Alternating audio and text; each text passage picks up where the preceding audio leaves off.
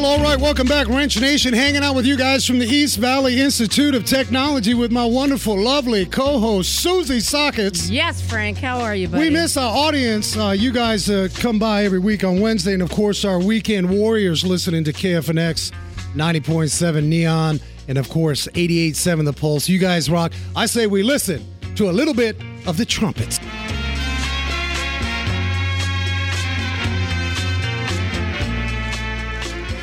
Right on your automotive mechanical vibe tribe, where you guys can uh, catch all kinds of shows on wrenchnation.tv.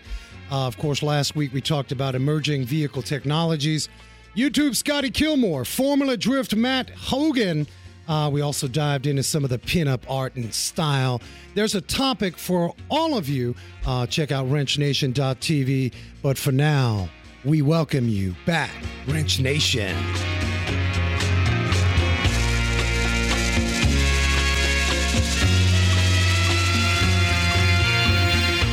For all of you coming out of California, North Dakota, Florida, I got to tell you, we've got some drama. Uh, Phoenix uh, area, uh, you know, they said it's going to rain for like 12 days. I actually went out and bought a, an umbrella. Susie, you own an umbrella? you did not. I did. you? and what do we got? We got like little piddly diddly, partially uh, partially cloudy, partially sunny. We got a very, very light. This is what happens in Arizona, but uh, we appreciate you guys hanging out with us. And every week, of course, uh, Susie, it's always an honor to have you and hang out. This is our therapy. And we hope you, uh, listening on the podcast, you know, we upload that on Sunday, are hanging out with us. Just know I say this up front, people, we're family. If you have a rock star automotive technician or mechanic out there, I don't care if the guy's up in northern Canada with a town of five people. If he's a talented wrench, we have a mic available always uh, for you. And uh, we always love to hear from you. You can get on wrenchnation.tv, get into the comments, or contact us here locally if you're in the neighborhood, Chandler and Dobson, uh, Desert Car Care. Uh, all that contact information is online. Did you just say a town of five people? There are mechanics working for a town of five people. It happens. It's a reality. Everybody knows everybody. And he probably works on 2.2 cars a year, maybe, and a few sleighs and, and that sort of thing. But no, I meant it. I meant it real. Uh, we have a tendency, those of us in populated uh, areas of the country, we forget about our people that come from small town America. we do.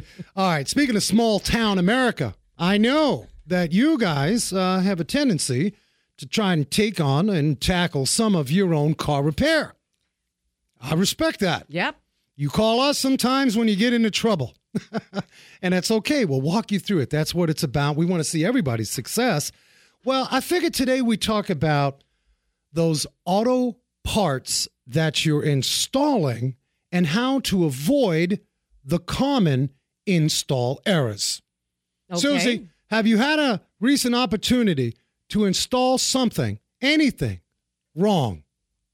Have I had an opportunity to to install something? Hmm. Were you guys replacing a toilet recently? Well, I hate to say this, but I, I did put some batteries in a little laser pen last night, and it still wouldn't work. And yeah, I've had the batteries in backwards. So that's an install That's error. an install error. All of us can agree. uh, We don't sometimes know why. I mean, I, I guess we can say fair game, lack of uh, knowledge sometimes. That's fair. I thought I'd put the batteries back the same way I pulled them out. That's why I tell my wife, don't, I'm not doing the roof, man. Call somebody because I don't have the knowledge to install the roof tiles. I'm just knowing my limits. Some of you want to do your own alternator. Some of you may want to do your own starter. And on today's show, we're going to cover as much as we can with a very special guest, a man from the industry, and we love our industry peeps. Nelson Davis is an ASE certified master technician with an L1 advanced drivability certification. That's kicking it up notches. That's speaking the language of today's Oh, yeah. cars, right?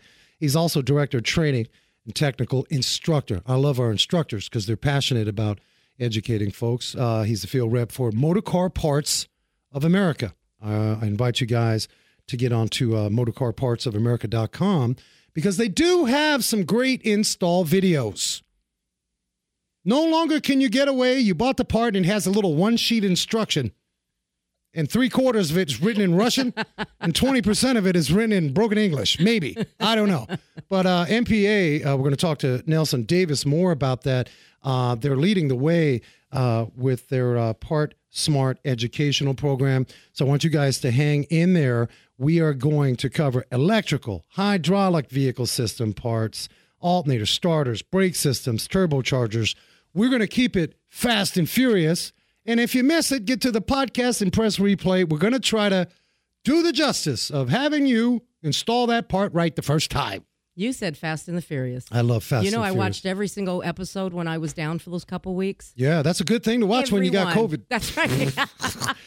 Yes, and now you know all about it. I do. Yes, because we missed uh, last year was canceled. We were going to be uh, at the Fuel Fest. Too. Fuel Fest, Yeah. uh, Fast and Furious uh, tribute. Yeah. Cody Wa- uh, Cody Walker, who Yeah. Paul Walker's brother. Right, right. So we're hoping uh, we're hoping some of that picks up. Look, my prediction: this is just a simple, lowly, small town car talk show, but I'm going to make a grand prediction. Are you ready? Yep. Save the firecrackers, save the fireworks.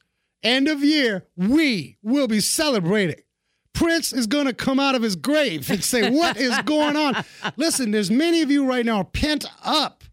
You went outside and had a couple apple juice and you were happy and excited. No, we're talking about seeing people again soon. Yes. Yes. Can't you wait, Susie? But yeah, I, I can't wait. But Frank, I'm going to have to say this. I don't think anybody in my neighborhood has a single firecracker left. I think Everybody blew it up. I blew it up well, and I, still I blowing saved, them up. I saved something. All right. Well, speaking of blowing up, you guys are driving around and your car's making noises. It happens. We get, gosh, we get what, 20 a week? a lot. We get a lot of the, my car's making noises. Well, what kind of noise, Frank? Well, that's what we're going to talk about right now. We're going to try to explain. And, and I got to say, this is official. If you said, nah, you guys are getting ready to make up noises, no. No. This is the actual Honda service bulletin instruction for Honda technicians. When they call that hotline and maybe speak to an engineer, this is their tech line database of describing that noise when calling the tech line. You must follow this protocol. Are you ready? Susie, start with the first one. All right. So the first one I'm going to start with is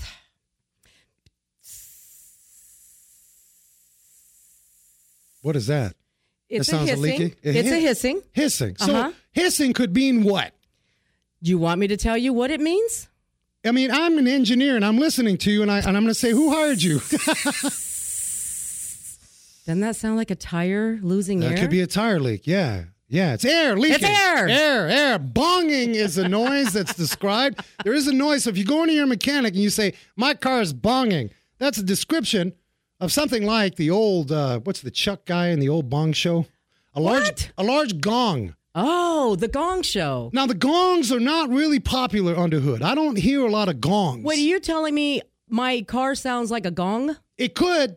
You could have a gong situation. What is a gong situation? Gong is a large. So that gong is a bonging noise. Bonging noise. If you hear a gong, it's What? like hitting a. It's like hitting a cymbal. what? All right, let's move on. Many of you have a clapping noise. That's a pretty simple. That's pretty simple. Sounds like it's clapping. What about a jingling noise? Jingling, like Mm-hmm. change in your pocket. You know what? Like loose coins in your pocket. Yeah. Yeah. So what could that be? Well, that could be loose coin in the trunk. I don't know. but what I'm saying is there are noises that describe a bunch of things: uh, droning, crunching, croaking, creaking, crackling, cracking, clunking, clinking. Grating, These grinding, right? Howling, knocking, moaning, oil canning, pattering, pinging, pounding. Yeah, rumbling. whining, whistling, zapping. So next time you visit your mechanic, now listen, this is official, people. We don't mess around on Wrench Nation. This is a service news bulletin. The official from Honda. guide. The official guide. If you are a technician and you have the, the symptom was brought in your bay, uh, engine has noise, unable to describe, and you hear it, and it says banging. Well, that's described by the engineers not as a distant thunder, but as slamming a wooden screen door.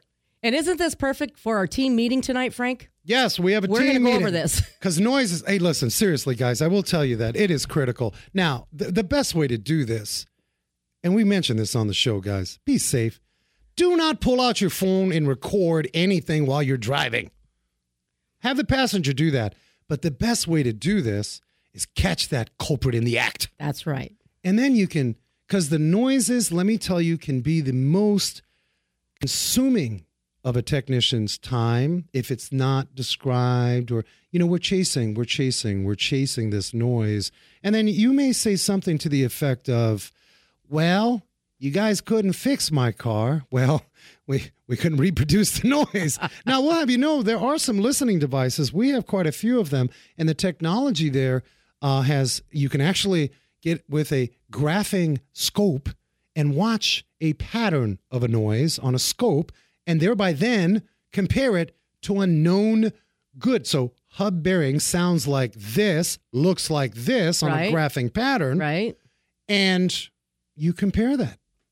That's excellent. It's very excellent. It's very excellent. we have the tools. yes, we do. What's in the weird news, man? What's shaking? Well, okay, Frank. So if you never give up, dreams do come true. Would you agree? Yeah, last year a lot of you may have, but this is a brand new year. Don't That's worry. That's right. Fulfilling your childhood dream is probably one of the biggest missions in our lives. I was not? confused as a kid. I had way too many dreams that are bad. I would, yeah. Was was auto mechanic one of them? No. No. That just fell on my lap. There- you That's go. another story. Well, Drew Binsky, a YouTuber, actually has a new 11 minute clip out there that tells a story of a kid or a guy from Accra, Ghana. Accra this- what? Accra, Ghana. what is this kind of Ghana, like uh, Ghana. Oh, Accra, Accra, Ghana. Yep, So that's, Ghana. Yeah, Ghana. the city village city, of Accra in yes. Ghana. I love Ghana. Named Kelvin. Kelvin, all right. Okay. Now, here's the thing can you build a car for $200? Some of you listening probably have attempted that. but I don't know. I guess anything's possible. Well, does that count as a A dream? dream come true? So somebody said, I want to build a car, and he had $200, and that was his dream to build a car. For Now, wait a minute. From What are you talking about? From scratch? You are the smartest man on earth Is that what he said? because that's exactly what he did. He Oh, built this out I'm of scrap this- metal. oh, scrap metal. Scrap metal. So he he did the rounds like junkyard scrap metal? Well, from A to Z, he actually basically, it took him about three years to build. He started with pipe construction, used as a base, then added suspension. All right. using motorcycle components. The body was made from old container panels. Um, power is provided by a motorcycle engine. Just the ingenuity to say I got two hundred dollars because back in the day, what we had was an erector set, and that's what we had to work with, and we couldn't build much out of that. No, we we, couldn't. we built little stuff we played in our house Exactly. with. He built a car, Yeah, and he even it's it even has a working audio system inside of it.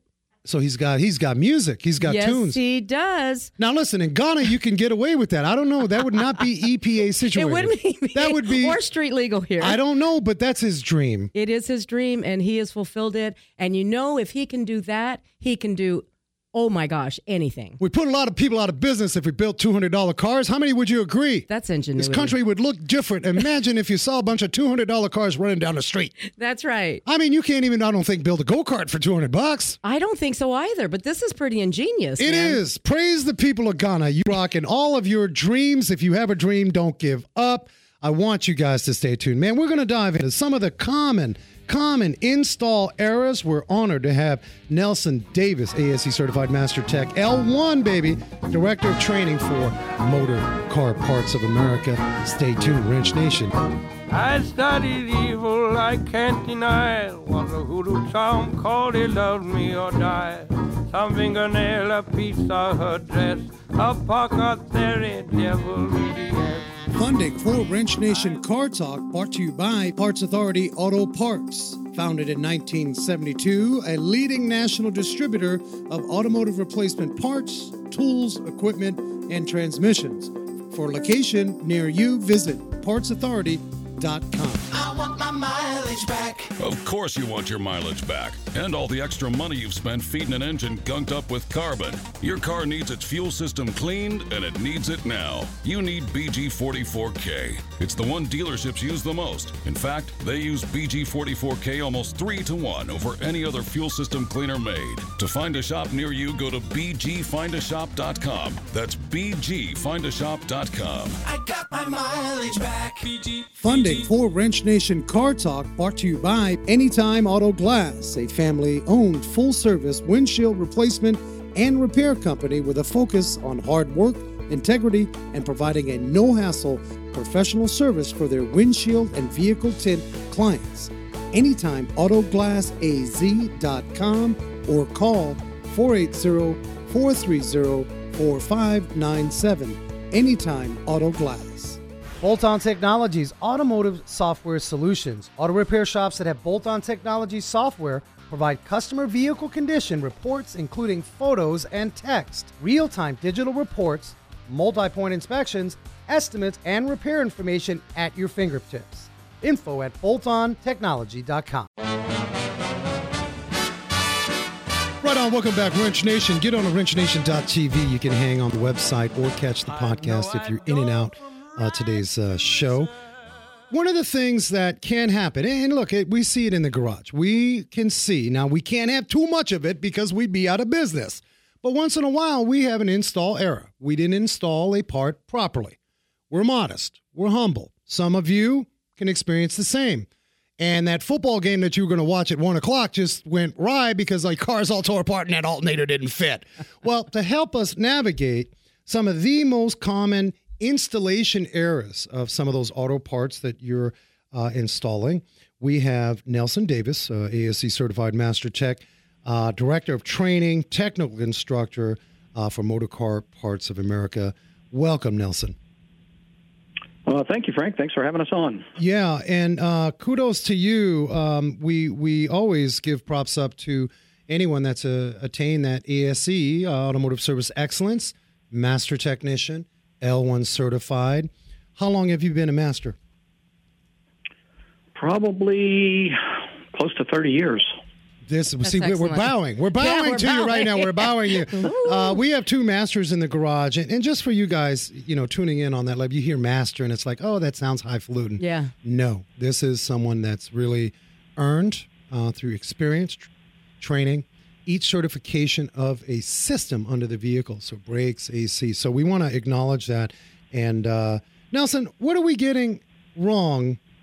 If we were to snapshot America right now, and if it's fair to ask, what is the one part that most folks are just not getting right by way of install? We're going to cover more systems, but is there a particular? Is it a battery? Is it an alternator? Is it a starter? And he What can only pick one. Nelson can only well, pick one part. We're going to box them in. How about the highest level? What are the engineers seeing at MPA that say, "Wow, this car, this part was returned, but it wasn't failing on its own"? Could I ah. ask that? Is that a maybe? Well, I don't know if it's one part in particular. that's that's kind of tough to pick out. But I would say if there's one area or one one category that's sort of all encompassing, it would have to do with anything that's electronics Elec- related. yeah. Yeah.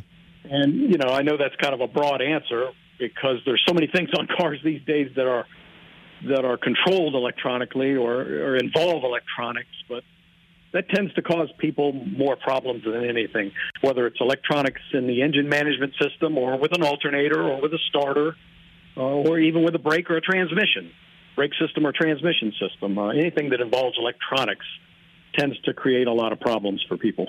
What can folks watch out for? I, I know that we went from years ago. Most uh, parts were pretty much, especially electrical, uh, the electronics and the processing of a vehicle were plug and play. But uh, not as of recent, at least the last 10, 15, maybe even going back longer. If I were to install, let's say, an alternator that had some sort of com- computer command control function, whether you know, are we talking ground or whatnot, are there any particulars that someone should watch out for when installing an alternator? Is there something extra by way of the steps they have to take to ensure that that is properly being recognized by all systems on the vehicle? Yeah, there's there's a couple of things on uh, on alternators to to be aware of and to watch out for. Uh, I, I would say the number one thing is paying careful attention to the battery itself. Okay, so you can have different scenarios or different situations, but when an alternator in a car fails, and it legitimately fails, it might have been the original alternator on the car, and it had 150,000 miles on it, let's say. So it just it finally quit and wore out. You know, the brushes wore out and it quit charging. When that happens, obviously, you know, if the customer drives it for a while before they get a chance to bring it into a shop and get it repaired, or if, even if they attempt to repair it themselves, they may drive that car for a day or so. And what happens is the battery, of course, gets gets severely discharged because the alternator is not charging it anymore, right? Right. So they get a new alternator, they put it on the car, it needs one, but now they're attempting to recharge that discharged battery with a brand new alternator. yeah. And that puts a severe strain on that alternator, causes it to overheat, and really causes it to fail prematurely. So, two or three days later, a week later, you know, the, the new alternator that they installed has now failed also. Mm. And you know, obviously, they're quick to point the finger at the alternator, saying it's defective, and they're going to return it, and it's under warranty, it's covered. So they get another one. But the real issue is they didn't take the time to, to properly charge that battery first. It was discharged because they drove it, you know, even for a brief period of time uh, with a failed alternator. Right. Let's talk specifications. Um, I'm I'm changing an alternator. Where does my battery need to be so I don't fry that new alternator? Well, Voltage. ideally, it should be at 12.6 volts. That indicates the battery is pretty close to 100 percent state of charge. If it's at 12.6 volts, uh, anything anything less than 12.45 volts, you know, if we're just measuring across that that battery with a multimeter, anything less than that tells you right off the bat that battery needs to be recharged. Right. You know, we see this often in the garage, Susie, where we installed a battery uh, a year ago. Of course, we did a whole full-on starting charging system test. Everything was fine except the battery. Battery failed. Load test. We replaced the battery. Year later, car comes in. I need another battery. I need to warranty it. It's like, okay, well, let's take a look. And and sometimes um, that can be a difficult conversation to have someone. Parts are covered if they fail on their own. That's a hard one. Right. Um, Nelson, we, we see this in the garage like that, and, and we want to protect our relationship. But when they came back in a year later, okay, yeah, the battery's dead. It's not on a warranty. The alternator fried it. Now, we'll do some things in the shop to keep the peace and do our best to warranty it out. But you speak on a point that's so critical because folks can kind of go back and forth doing that alternator battery dance if they don't get it right up front. Yeah, exactly. And you know, the other the other scenario or the other situation that could occur, of course, is that perhaps the battery was the problem to begin with. Also, perhaps it had a dead cell or a weak cell, and that took the alternator out. So again, the car comes into a shop or it's a do-it-yourselfer, and they, they they know it needs an alternator, so they put the alternator on there. And again, it's you know two or three days later, two or three weeks later, something like that. That brand new alternator has failed.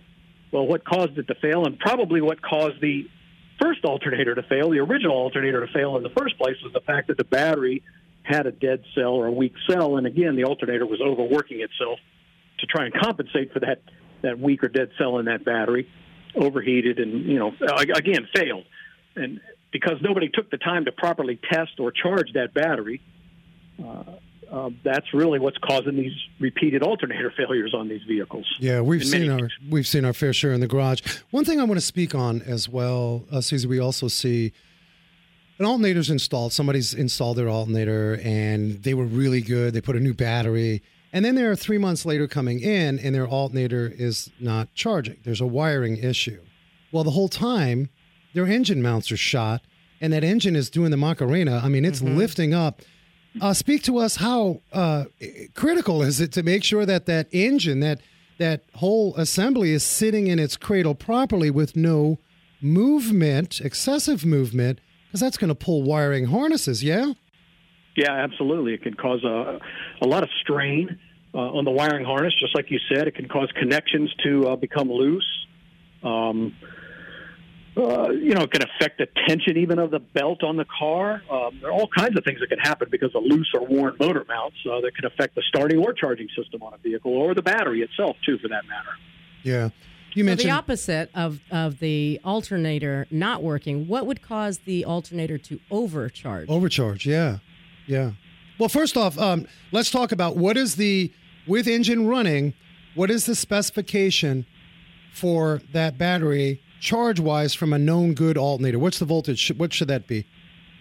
Well, that really varies. It depends on the vehicle manufacturer. You know, each vehicle manufacturer has specifications for their charging system voltage uh, range, and it's typically a little bit of a range too. Okay, there's a you know a low end or a high end um, for all cars, and it's uh, it's fairly similar uh, among all vehicles, but it does vary somewhat between vehicle manufacturers. So it's always critical or always important uh, to check the vehicle manufacturer's specifications for charging system voltage uh, on a particular vehicle to make sure that you know you're testing it correctly. Yeah. Um, would you say? I mean, I, and I will hold you to this, and we do in the garage. Every car is different, but a range would be 13.8 to 14.2, 13.8 volts to 14.2 volts. Maybe well, actually, that on some on some modern cars, it can go a little bit lower than that, and even a little bit higher than that in some cases. Gotcha. Again, it really it really does depend on the vehicle. You know, older vehicles, yeah, maybe the range was a little narrower than it is on more modern vehicles.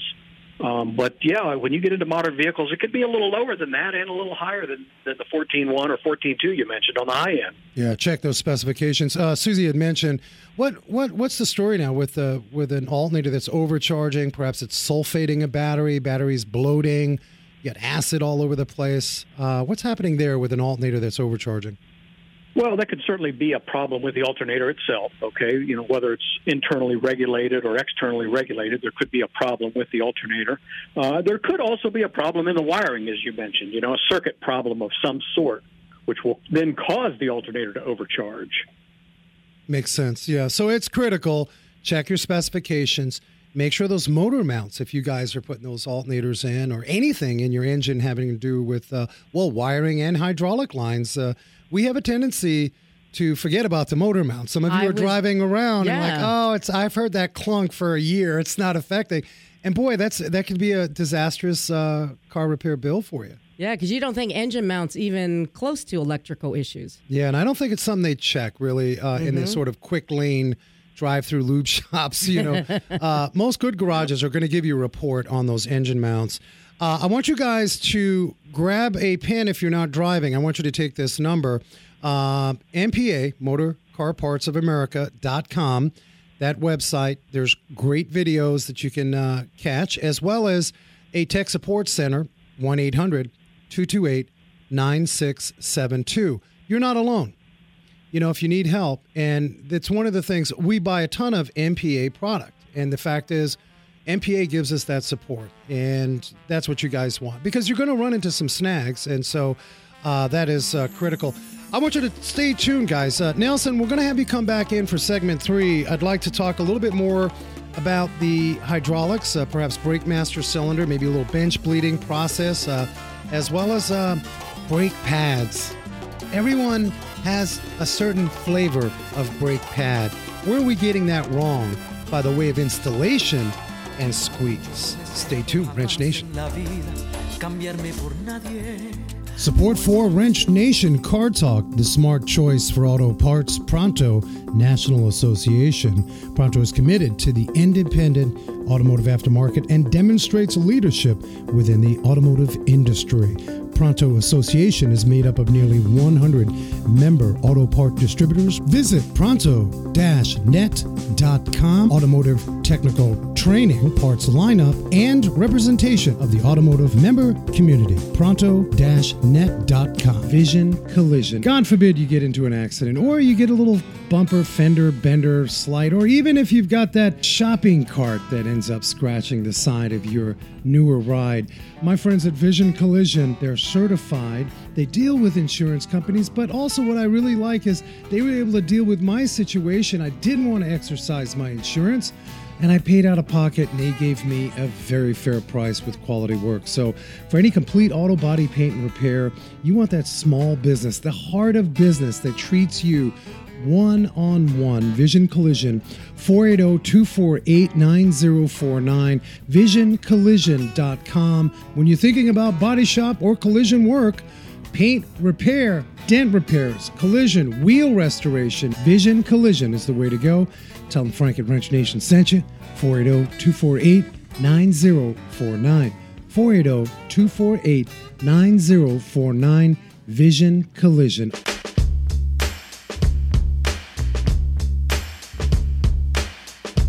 Welcome back, Wrench Nation. Get on to wrenchnation.tv. Catch your favorite show. Girl, you think you got it. We're honored to have uh, MotorCarParts.com, one of the world's largest uh, part automotive part manufacturers uh, in the world. They are not only strong force here in the United States, but across the globe.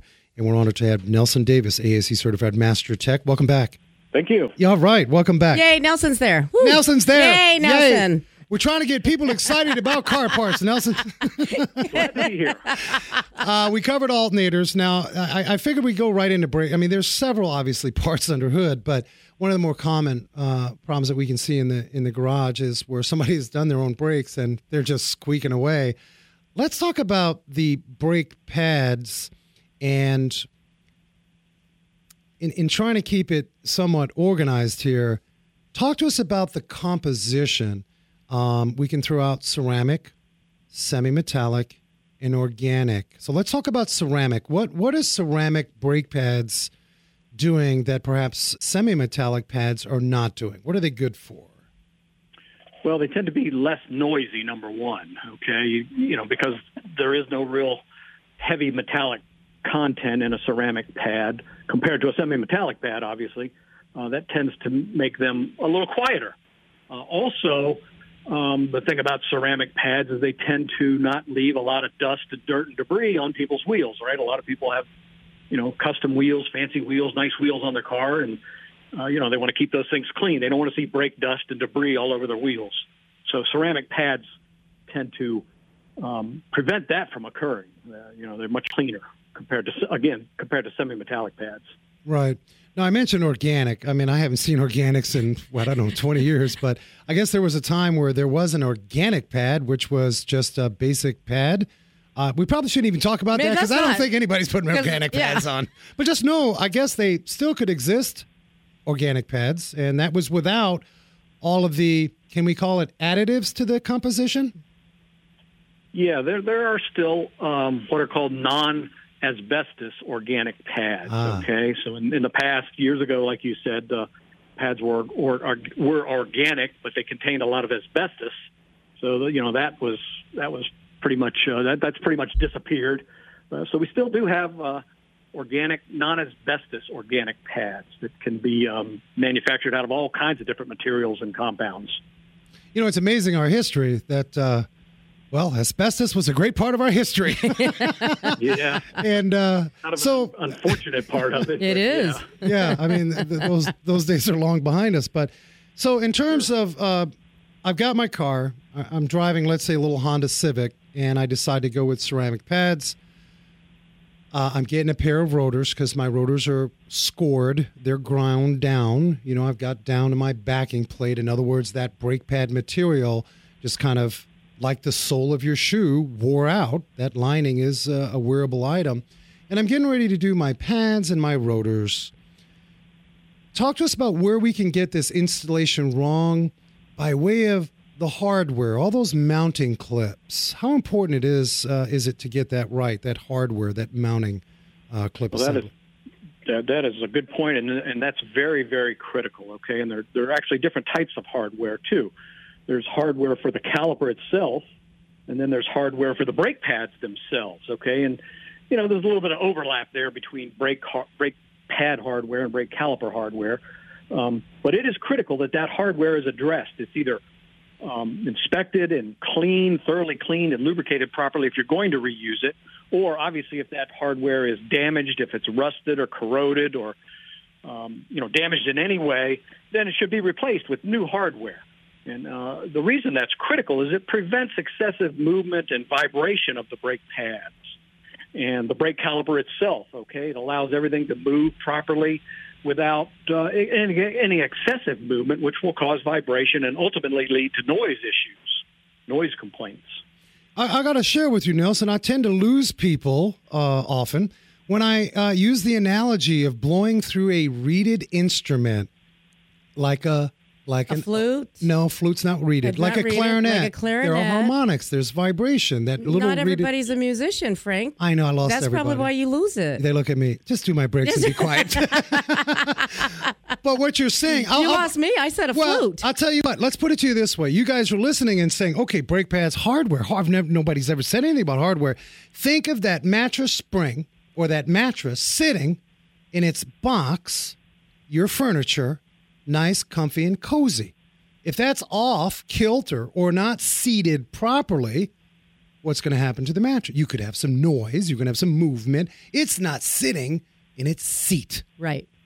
Is that a good explanation, Nelson? Yep, no, that that's great, and and actually you're right. I mean, it's um, noise is a result of excessive vibration of some sort in that brake system somewhere. Okay, and it's critical also that all of those components in the brake system maintain proper alignment or proper geometry with one another. Okay, so that uh, the movement that does occur is is, is occurring accurately and cor- correctly and precisely. So it's when we get unwanted movement and excessive movement that ultimately leads to vibration and then noise. And, and that hardware helps to dampen and pre- dampen that vibration and that movement and prevent excessive movement or movement in the wrong direction, so to speak, or in the wrong manner, so that we don't get that vibration and we don't get that noise. I was trying to get the people to think of Miles Davis in their brakes. Miles Davis. There Maybe. you go. I don't know. Well, he So, was a trumpet player. I have a question because I we just got done talking about the ceramic brakes.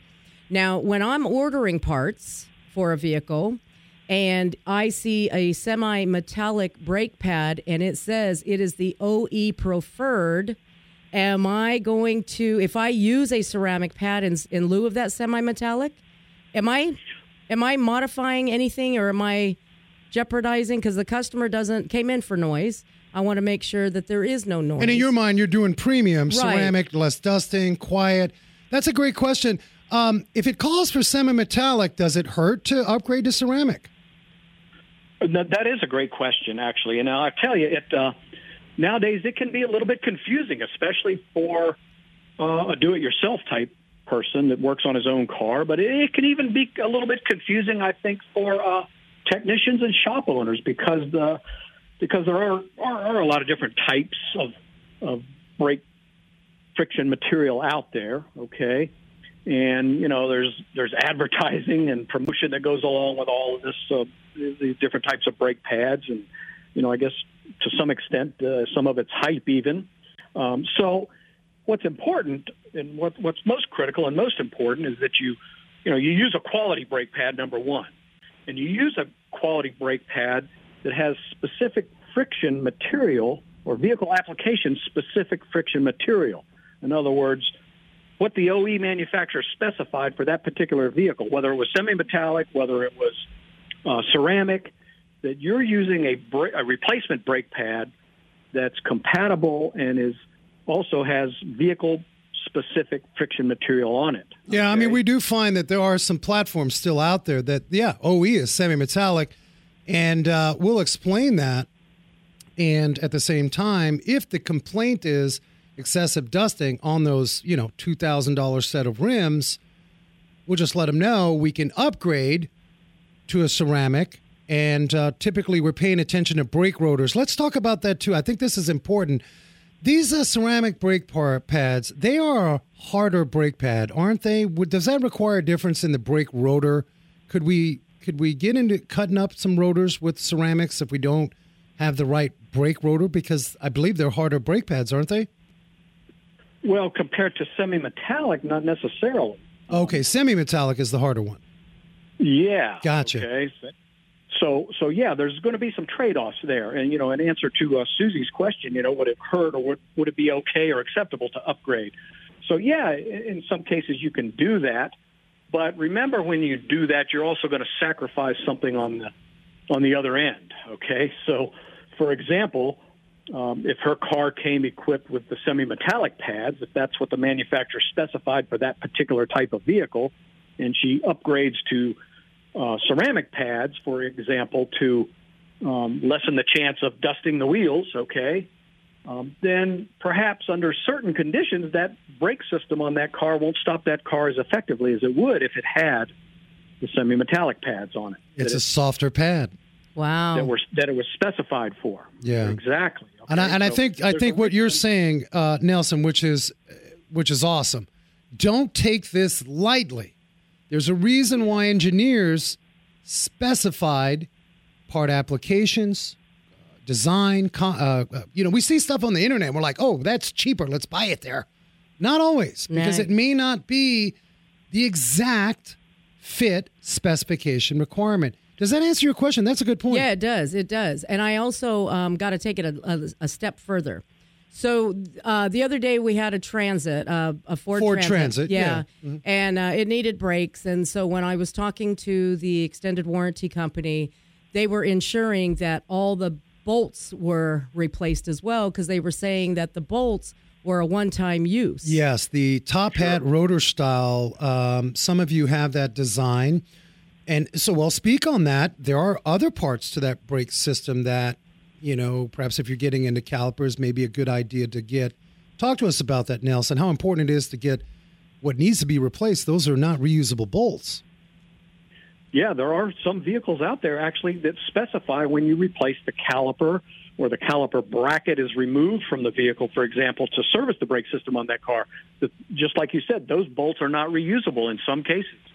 So you always have to refer to the uh, vehicle manufacturer service information, okay?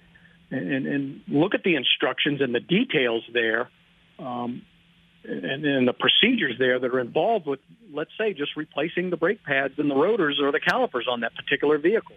In Yeah. some cases, the manufacturer may specify that uh, the caliper mounting bolts or the caliper bracket bolts are not reusable; they have to be replaced. Yeah, that Uh, makes just like sense. you mentioned on the uh, Transit van.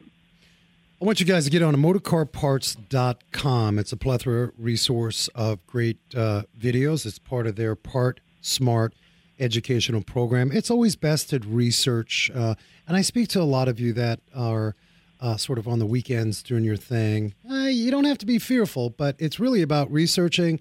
Get your homework right, and that way you can have uh, an easy peasy repair process and actually enjoy fixing your car. If you're an automotive service operator or technician, uh, you want to get on to motorcarparts.com. It's a great professional platform as well. Uh, they've added a ton of great intense, actually, intense, which you'd find on some of these uh, high level training certification uh, programs. Uh, you can have all of that backing with the training that they have with those videos. Lots going under the hood.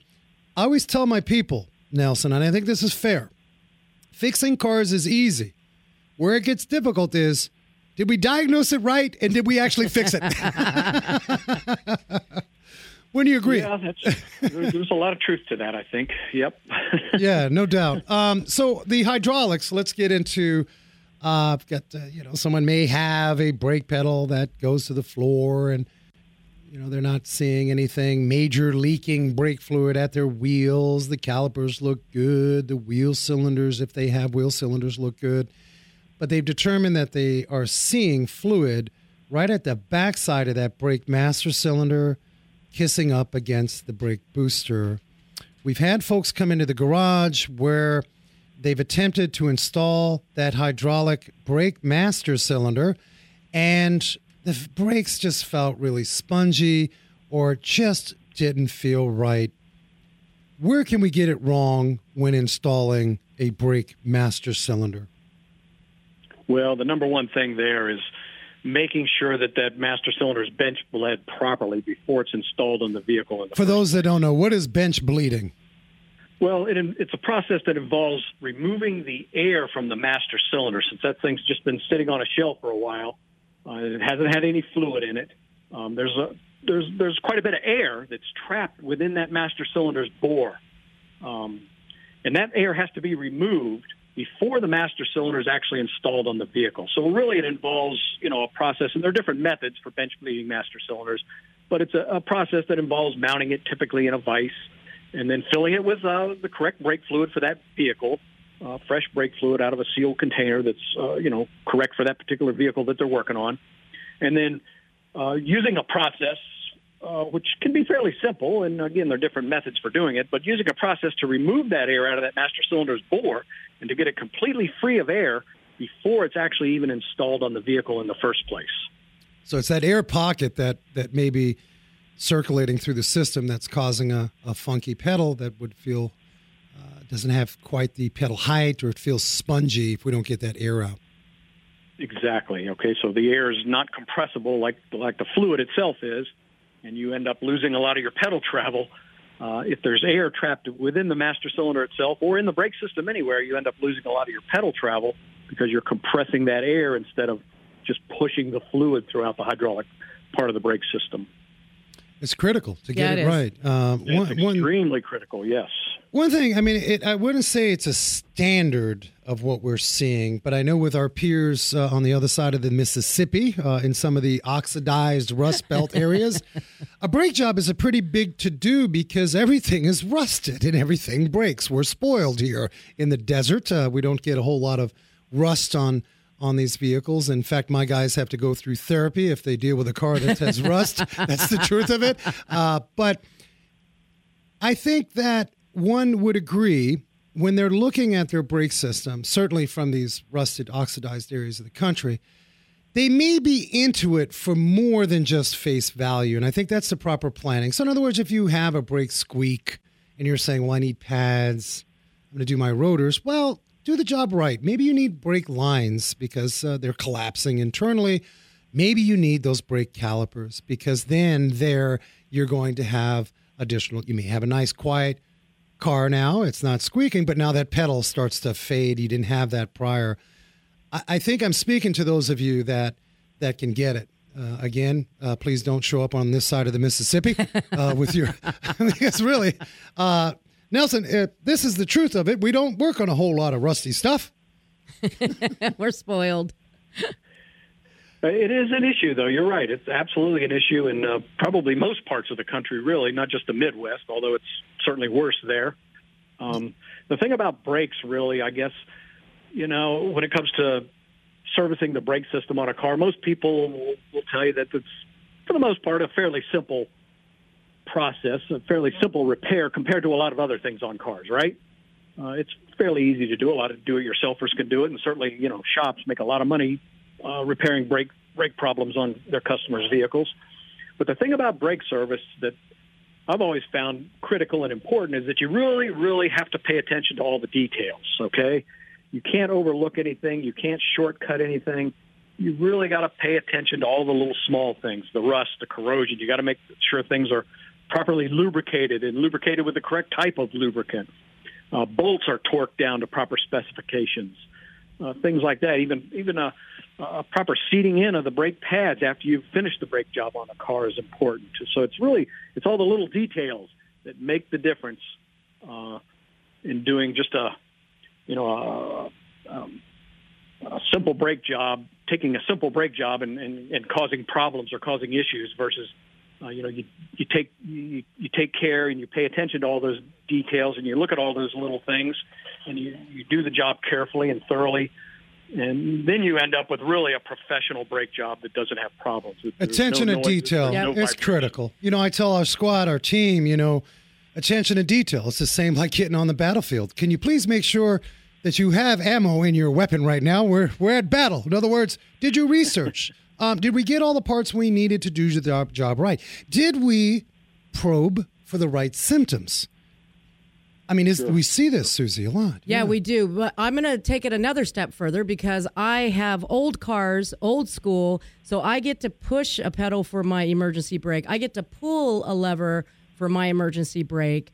But now I'm more I'm seeing more and more there's electric brakes, Well, the e-brake. right? The e-brake. Yeah, like explain to folks that may they may get into the rear brakes and then they discover something. Holy cow! What is that thing? That caliper? It doesn't Yeah. push in with a standard C clamp or what have you. Talk to us about the rear brakes and what someone may run into regarding an electrical or electronic, I should say, Electronic, yeah. uh, somewhat computer controlled caliper. Talk to us on that. Yeah, sure. That's you know we're seeing more and more of that all the time with electric parking brakes, as you mentioned, uh, uh, on vehicles. So there's a small little electric motor on on many vehicles that's actually attached to that brake caliper, and its purpose really is to activate that caliper electronically uh, through this little motor um, to activate the parking brake on the vehicle when you when you park it and you shut it off. So instead of pushing down on a pedal or pulling up on a lever, as Susie mentioned, you'll typically just push a button of some sort, and that will uh, send a signal to a computer, and that computer will then command that motor to actuate that caliper and lock the, the parking brake or emergency brake on the vehicle.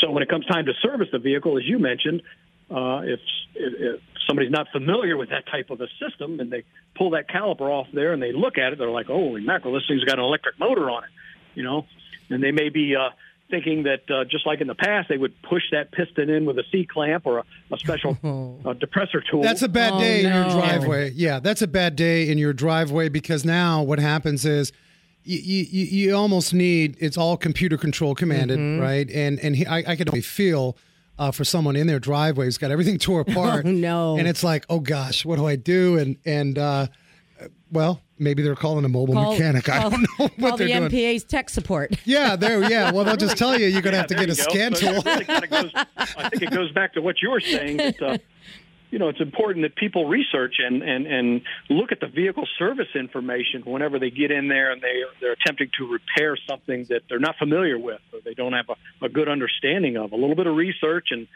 you know uh, looking at the vehicle service information can go a long ways towards. Uh, helping them to properly repair the vehicle, whether that's a do-it-yourself or a professional technician. Either way. Absolutely. And, and I invite you guys uh, uh, get onto motor parts, uh, actually motorcarparts.com, but but also here locally or hey, nationally if you want to call us 480-726-6400. You don't have to come in our garage to spend money. If you're under hood, we support that all day long. We get dozens of those calls.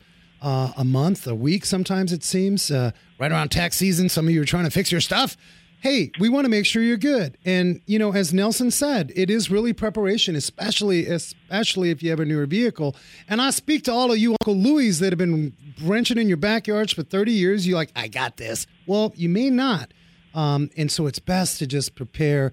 And if you if you don't have that information, uh, whether you go on to motorcarparts.com or give us a call, we want to help.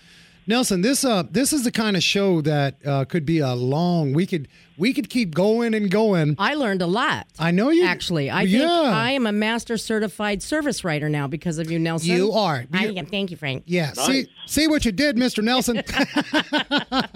No, I can I can talk for days about cars, of course. yes. Well, we hope to meet you someday soon when we get back to some some normalcy at these uh, expo events.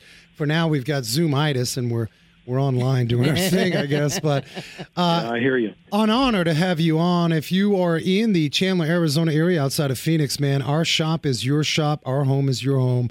And we got the best coffee out of a Keurig, a cup waiting for you. Thank you, Mr. Nelson Davis with uh, Motor Car Parts of America. Thank you so much. Well, thank you. I appreciate it. And uh, yeah, if I'm ever in that area, I'll make it a point to stop by for sure. Please, Yay. please do. Yeah. You know, I got a lot of respect for uh, not only the sort of uh, technician that's acquired the Yeah. master certs and L1, which is advanced drivability, but the field instructor, the field trainer, the guy, and we, we've had him in the garage, Yeah. who comes out, hey, how are you guys doing? By the way, here's these service bulletins. There, there are certain things you need to know about these parts that have changed, updated designs.